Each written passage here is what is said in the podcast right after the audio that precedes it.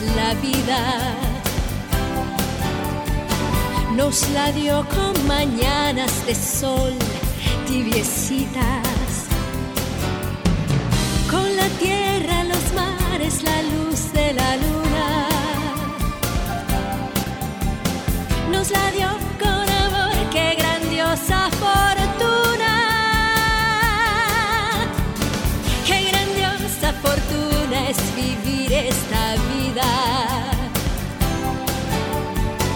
Saboreando el olor de la hierba florida. O las sabias miradas que tienen las madres. Cuando ven que sus hijos se vuelven verdades.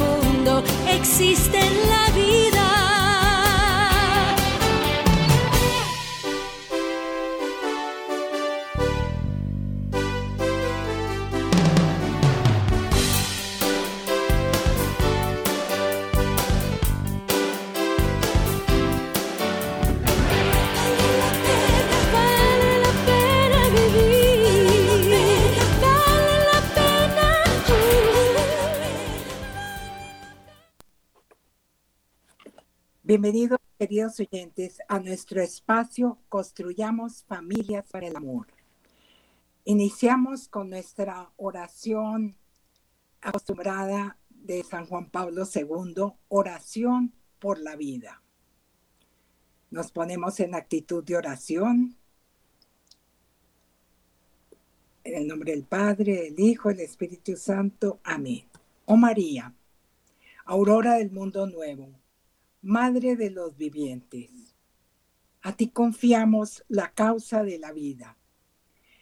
Mira, Madre, el número inmenso de niños a quienes se hace difícil vivir o se impide nacer, de pobres a quienes se hace difícil vivir, de hombres y mujeres víctimas de violencia inhumana, de ancianos y enfermos muertos, a causa de la indiferencia o de una presunta piedad. Haz que quienes creen en tu Hijo sepan anunciar con firmeza y amor a los hombres de nuestro tiempo el Evangelio de la vida. Alcánzale la gracia de acogerlo como don siempre nuevo.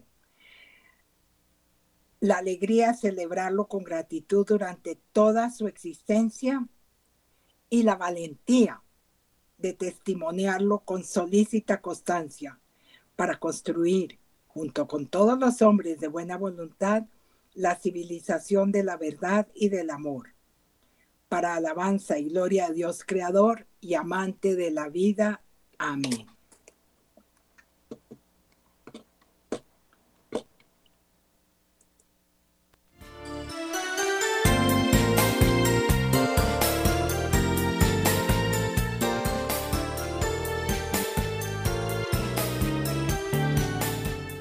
La Iglesia Católica nos hace un llamado eh, a atender la Humane Vitae. La Humane Vitae, la encíclica de San Pablo VI, publicada en 1968, mm, hace 55 años, pero hoy día es de verdad una encíclica que es muy actual. Y, vamos a ver, es profética también. Mm, nos dice eh, en la encíclica Humane Vitae que disfrutar el don divino del amor conyugal de la persona humana, la realización de, y la unión del hombre y la mujer, disfrutar este don divino, destruyendo su significado y su finalidad, aunque sea parcialmente, es contradecir la naturaleza del hombre y de la mujer y sus más íntimas relaciones y por lo tanto contradecir el plan de Dios y su voluntad. Usufructuar el don del amor conyugal respetando las leyes del proceso generador significa no reconocerse árbitros de las fuentes de la vida humana, sino sencillamente administradores del plan establecido por el Creador. Es el amor conyugal que administra el plan de Dios. La vida humana es sagrada, nos lo decía eh, nuestro querido Papa Juan 23, porque desde su, desde su comienzo compromete directamente la acción creadora de Dios. Y San Pablo VI también en la encíclica Familiaris Consorcio nos llama la atención que convertirnos en árbitros del plan divino degrada la sexualidad humana y a su vez degrada a la persona y a su cónyuge, alterando el valor de la entrega total. La vida la Humane Vitae, la encíclica Vida Humana, es profética. El Santo Padre habló como ministro de la difícil diaconía de Dios. El, eh, obediente a la voluntad de Dios. Comenta, en el Ángelus del agosto 11 de 1968, muy reciente después de la mm, publicación de la encíclica, dice, sabemos que habrá muchos que no apreciarán nuestras enseñanzas y no pocos serán hostiles. Tristemente, hoy vemos que hay mucho rechazo a esta encíclica. Deseamos, nos continúa el Santo Padre, deseamos hacerle un llamado a la norma reafirmada por nos. No es de nuestra autoría, pero pertenece a la verdadera estructura de la vida, del amor y la dignidad humana. Os hemos hablado por deber de nuestro oficio y caridad pastoral. Él sabía que iba a costa de su popularidad entre algunos sectores y por su consistencia y fidelidad. Él habló en nombre de Dios y estaba absolutamente consciente de la cruz de su responsabilidad. Recientemente se organizó un congreso eh, organizado por la Cátedra Internacional de Bioética Jerome Leyen eh, hace apenas unas semanas, eh, del 10 al 20 de mayo. Este encuentro sirvió para profundizar en la encíclica de San Pablo VI. respecto a la vida humana, el amor conyugal y la procreación. La audacia de esta encíclica sobre la sexualidad y la procreación es de verdad admirable. Quiero traer, compartir con ustedes, queridos oyentes, eh, una conferencia, aparte de una conferencia que se presentó precisamente en este Congreso de la Cátedra Internacional de Bioética, el cardenal Luis Francisco Ladaría Ferrer, prefecto del Dicasterio para la Doctrina de la Fe. Él dice que una norma que transciende el ámbito de amor conyugal y que es referencia para vivir la verdad del lenguaje del amor en toda relación interpersonal la encíclica fundamenta su doctrina sobre la verdad del acto del amor conyugal y en la inseparable conexión que Dios ha querido y que el hombre no puede romper por su propia iniciativa. Decir, como nos eh, hablaba, comentaba antes, no podemos convertirnos en árbitros del plan de Dios sino únicamente administradores. Previos a la libertad existen unos significados comprensibles al hombre por la razón y que orientan y regulan su comportamiento. Estos significados son inspirados por Dios.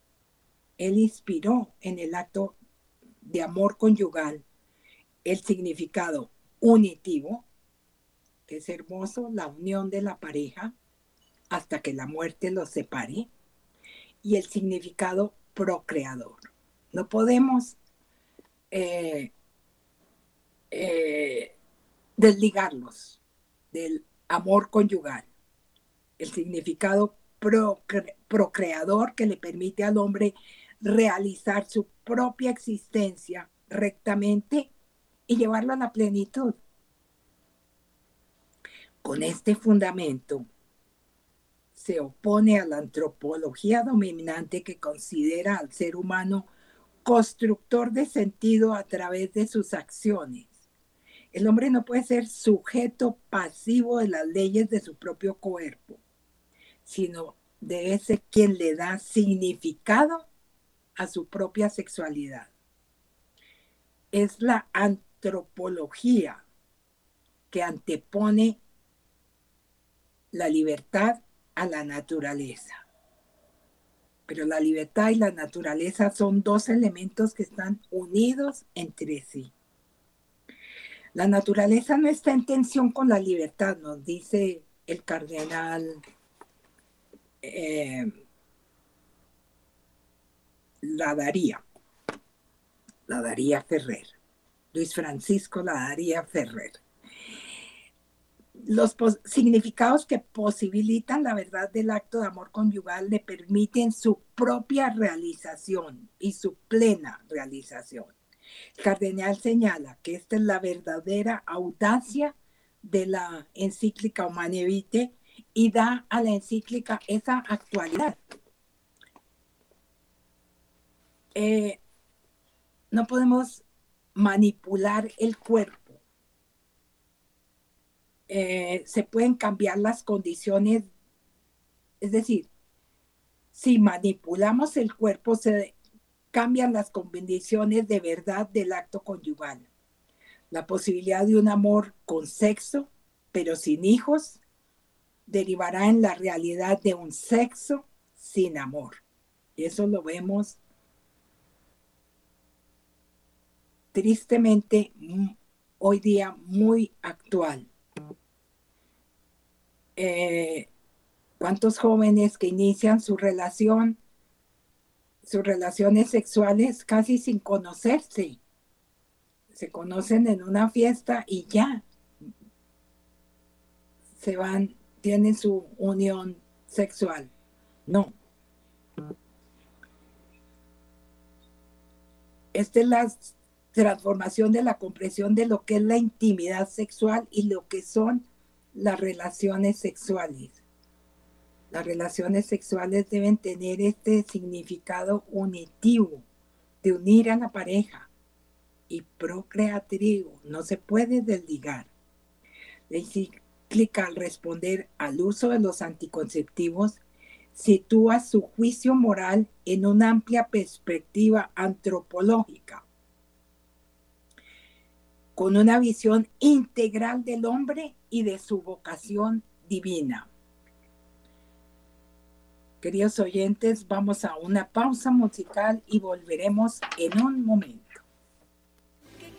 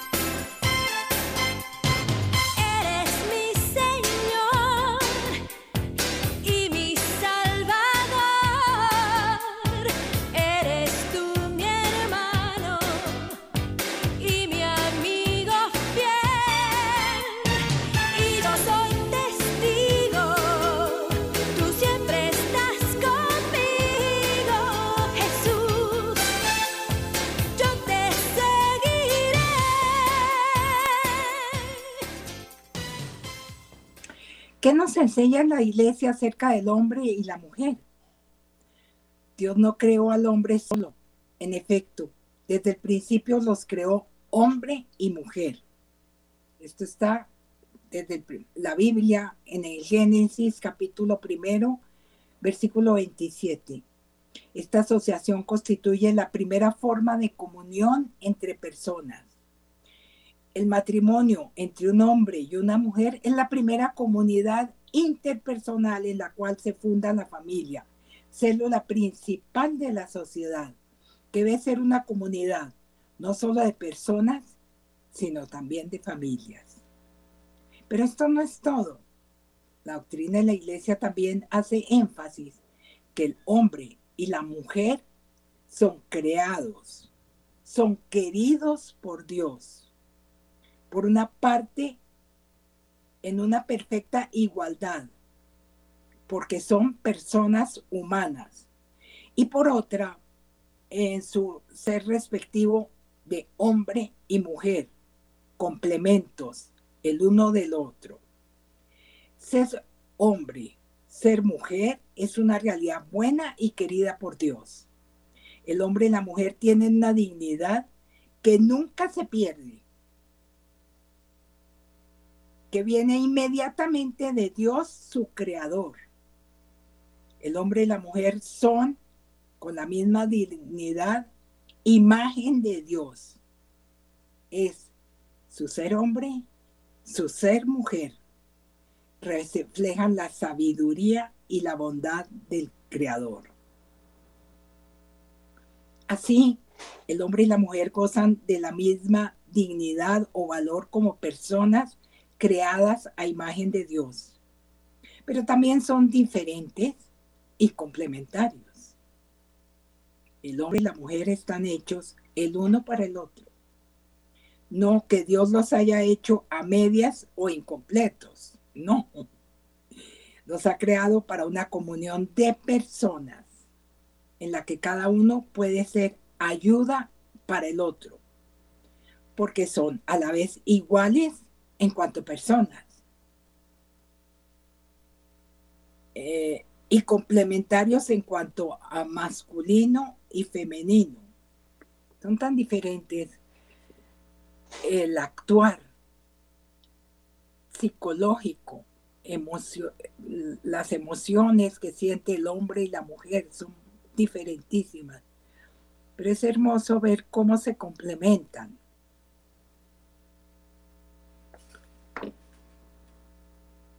En el matrimonio Dios los une de manera que formando una sola carne, y eso lo vemos en el Génesis, eh, pueden transmitir la vida humana. Para eso Dios creó ese don maravilloso de la unión de lo, del amor conyugal. Sed fecundos y multiplicados y llenad la tierra, nos dice el Génesis en el capítulo primero, el versículo 28. Al transmitir a sus descendientes la vida humana, el hombre y la mujer como esposos y padres cooperan de una manera única en la obra del Creador. Además de convertirse en, son co-creadores, cooperando con el Creador. Bueno, de estas afirmaciones deducimos que la familia verdadera o natural es la célula principal de la sociedad y se funda en el amor, en el matrimonio entre un hombre y una mujer. Entonces, rechazar los planteamientos de la encíclica Humane Vitae implica asumir una antropología dualista que ve en la naturaleza una amenaza a la libertad y que considera que manipulando el cuerpo se pueden cambiar las condiciones de la verdad del acto conyugal. Solo así se explica la incapacidad que se da en la ideología de género para reconocer las diferencias morales que se dan entre la unión sexual de un hombre con una mujer y la unión sexual de dos personas del mismo sexo. Si es la libertad la que determina la verdad de la acción, no se considera necesario que el acto humano, en este caso el acto del amor conyugal, responda a ningún significado preexistente o natural o establecido por Dios, sino que sea simplemente un acto libre.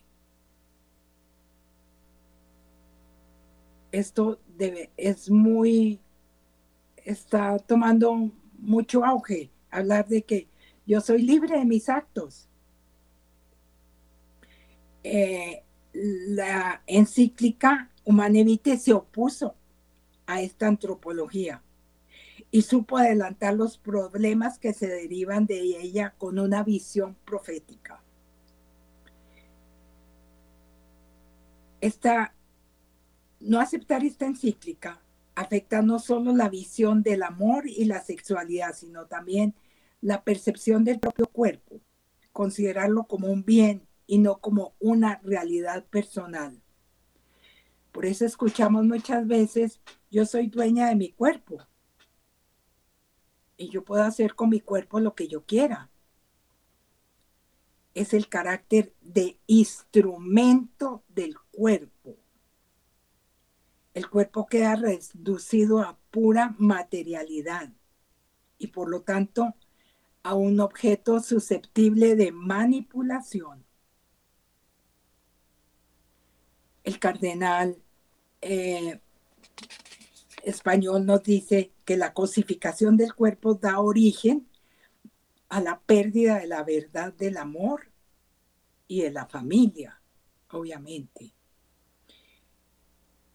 Una disminución, vemos la disminución del número de nacimientos. Ahora las parejas no se unen en matrimonio. Y si llegan a unirse en matrimonio, Primero dicen, vamos a divertirnos, vamos a viajar, es decir, eh, están cosificando, están materializando esta unión conyugal, este amor que se juraron en un matrimonio, no es fructífero, no es procreativo. Se multiplican los abortos. Todo esto lo vio San Juan Pablo, San Pablo VI, al hablarnos por medio de esta encíclica Humani Vitae. Igualmente vemos la manipulación artificial de la transmisión de la vida a través de técnicas de reproducción asistida. Vemos la proliferación de embriones congelados En Colombia hay miles de embriones congelados que el otro día un genetista decía, es necesario regular esta, qué se hace con estos embriones congelados. Ya llevan 15 o 20 años congelados. ¿Qué se hace con estos embriones congelados? ¿Cómo? Estamos hablando de seres humanos. Pero tristemente estas técnicas de reproducción asistida nos han llevado a eso, a ver eh, los embriones, los bebés como un producto. Primero se aceptó una sexualidad sin niños. Después se aceptó producir niños sin el acto sexual. La vida fabricada, entre comillas, ya no se considera un don, sino un producto. Ahora la vida se valora en función de su utilidad. Y es por eso que la utilidad, considerándola en funciones concretas, se llama calidad de vida. Y lógicamente, esta calidad de vida es un concepto discriminatorio, porque hay vidas dignas, eh, dignas de ser vividas o vidas indignas, y por lo tanto se pueden eliminar. Vemos cómo hay proyectos de ley, como hay leyes que autorizan abortos en distintos países. En Colombia, bendito sea Dios, el aborto sigue siendo un delito consagrado por la Constitución Nacional en el artículo 11. Eh, pero vemos los abortos eugenésicos, eliminación de personas con discapacidad, la eutanasia de enfermos, la eutanasia para niños. Se han presentado proyectos de ley en Colombia para autorizar la eutanasia para niños. Eh, la eutanasia para enfermos terminales, tocando la sensibilidad humana que hablan sobre compasión, compasión con los familiares, compasión con la persona para que no sufra más, compasión para los niños, para no traerlos a este mundo a sufrir. Siempre yo le pregunto a las mamás, ¿y es que tú piensas traer un hijo a sufrir? ¿O tú quieres un hijo por amor y te vas a dedicar de lleno a que no sufra, a darle lo mejor? La ideología de género niega la existencia de varón y de mujer, propio de la especie humana. Niega que la identidad de la persona esté relacionada con su cuerpo biológico. Se identifica a la persona no por su cuerpo, sino por su orientación. Y así proclaman la diversidad sexual. La identidad personal entonces se basa en la orientación sexual, no en el sexo de hombre y mujer. Tristemente hoy existe un sinnúmero de géneros, de diferentes eh,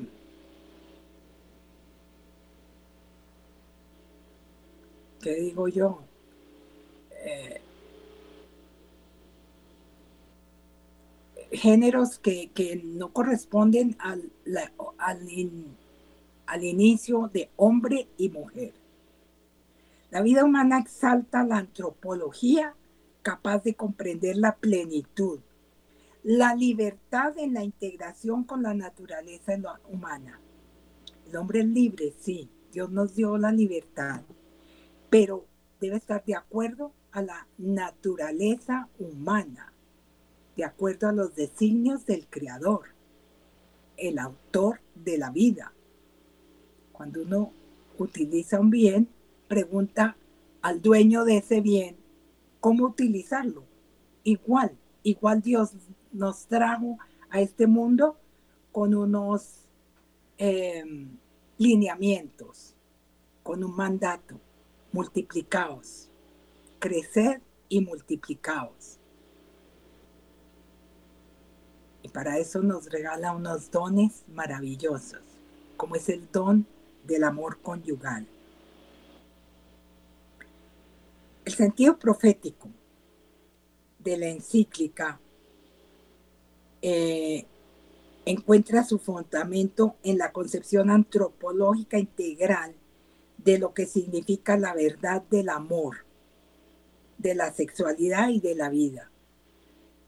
San Pablo VI fue mucho más allá, nos lo hace ver el, cardenal, eh, mucho más allá de la sola, de la simple libertad, es una antropología integral de la persona. La manevite está vigente porque es la respuesta correcta desde el magisterio a las antropologías dualistas que quieren instrumentalizar el cuerpo. La encíclica nos propone una antropología de la totalidad de la persona, una antropología capaz de aunar la libertad con la naturaleza. Eso es lo que es el mandato de Dios. No ha sido fácilmente aceptada esta humanevite, como hemos dicho, y como fue consciente Pablo VI en su momento de, mm, de entregárnosla, de editarla, de presentarla. Eh, pero tampoco la verdad de Jesucristo ha sido aceptada fácilmente. No deja de proclamar humilde y firmemente toda la ley moral, tanto la ley natural como la evangélica. Debemos proclamar nosotros también con humildad, firmeza y verdad la verdad del ser humano,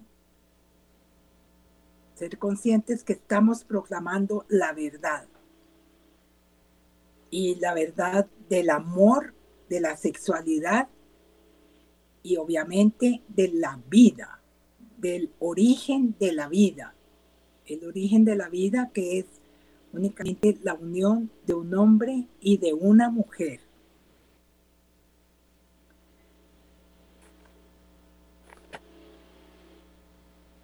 la Humanevite está basada en una visión completa que la encontramos en el acto creador de Dios. Y enfatiza mucho que los esposos no pueden decidir por su propia voluntad. Deben conformar su actividad a la intención creativa de Dios. Esto es está en la encíclica Humane Vitae en el numeral 10. El problema de la natalidad hay que considerarlo por encima de las perspectivas parciales de orden biológico, psicológico, demográfico o sociológico a la luz de una visión integral del hombre, de su vocación, no solo natural y terrena, sino también sobrenatural y eterna. Por eso se habla de una antropología integral, porque tiene en cuenta la vocación sobrenatural y eterna. El hombre viene también con una finalidad. Dios nos hizo para gozarlo, disfrutarlo en el cielo pero para servirlo en la tierra, amarlo y servirlo en la tierra.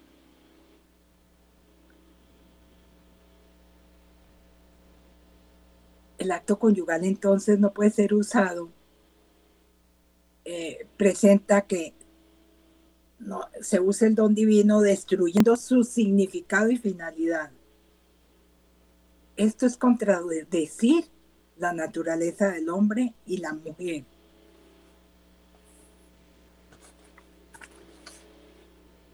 Eh, la encíclica Humane Vitae valdría la pena que la analicemos en los próximos eh, programas porque tiene eh, unas apartes hermosos y, y, es un llamado de verdad a atender eh, el mandato de Dios. Eh, el Santo Padre Pablo VI habló en nombre de Dios y estaba absolutamente consciente de la cruz de su responsabilidad. Pero tiene, lo publicó pensando en ser vicario de Cristo y que tenía ese mandato, esa iluminación del Espíritu Santo. Vamos a una pausa musical y volvemos en un momento.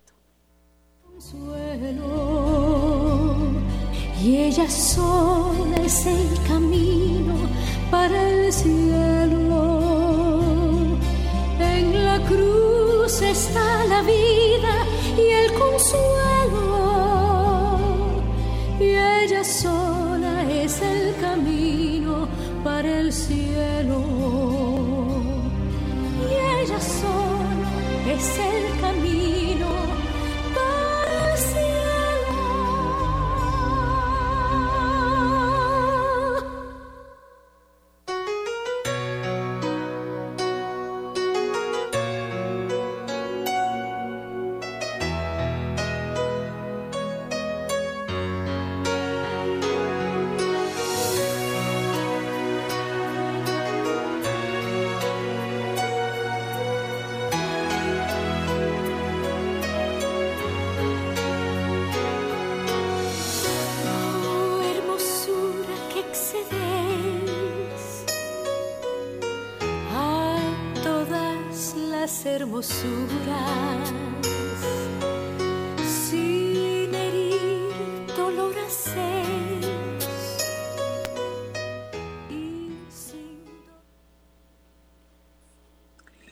Encíclica trata cuatro temas importantes, principales.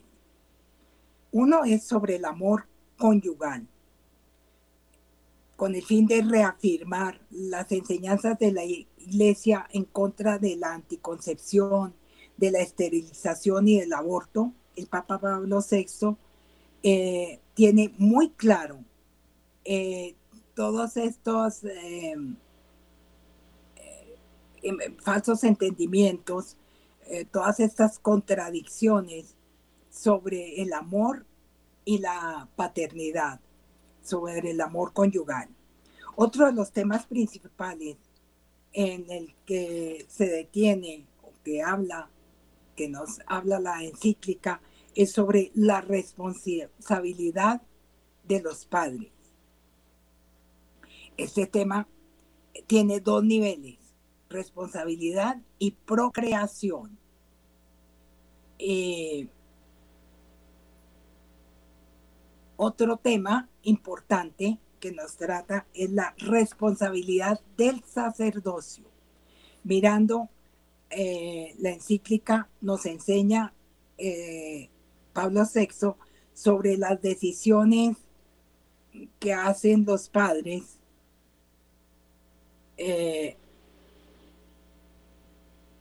y los sacerdotes que deben promover, que deben predicar los deberes de la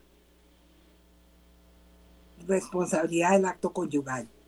Y los sacerdotes con su ministerio, pues deben predicar esta encíclica. Y el otro tema importante es enseñando la verdad. Yo creo entonces, queridos oyentes, que vamos a dedicar el próximo espacio a tratar detenidamente estos temas que son muy importantes, como decíamos inicialmente, de gran actualidad. Y el Santo Padre hace 55 años, Pablo VI, de verdad tuvo una inspiración profética. Él tuvo en cuenta todo lo que estamos viviendo hoy día, tristemente. Uniones, eh, sexo sin amor, sexo sin tener hijos, eh, cuando nada más hermoso que el amor conyugal entre un hombre y una mujer, comprometidos para toda la vida, comprometidos a crear, a educar, a formar una familia. ¿Cómo crecen los hombres hoy día, hombres y mujeres de gran valor en las familias?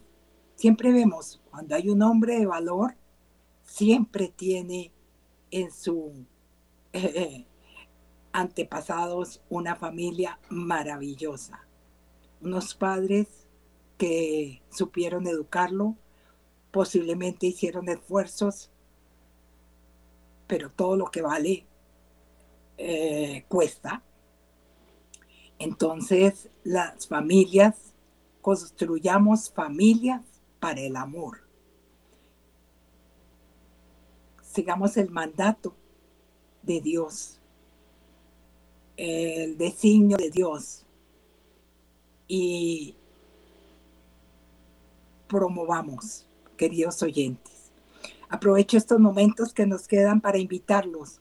El próximo 3 de junio eh, vamos a estar marchando todo Colombia a nivel nacional.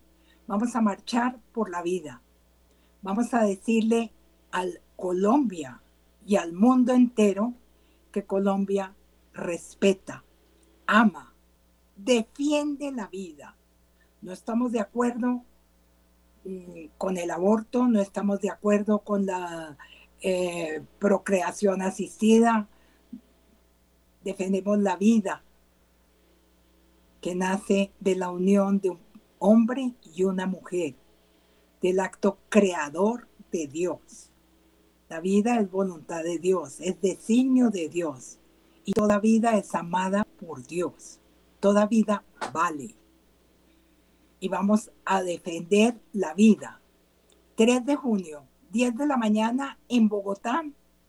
Eh, vamos a estar en el Parque Nacional y vamos a marchar hasta la Plaza Bolívar. Vamos a llenar las calles de Bogotá, queridos oyentes, todos unidos por la vida.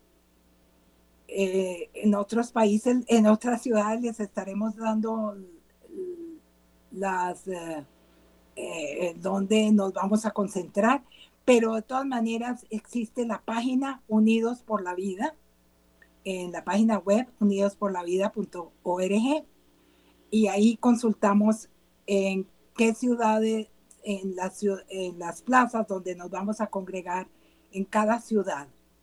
Pero vamos todo Colombia a decir sí a la vida, no al aborto. No estamos de acuerdo con eh, proyectos de ley que quieren acabar con la vida, con vidas inocentes en el vientre de la madre, vidas amadas y queridas por Dios, vidas que son a imagen de Dios. A imagen de Dios los creó.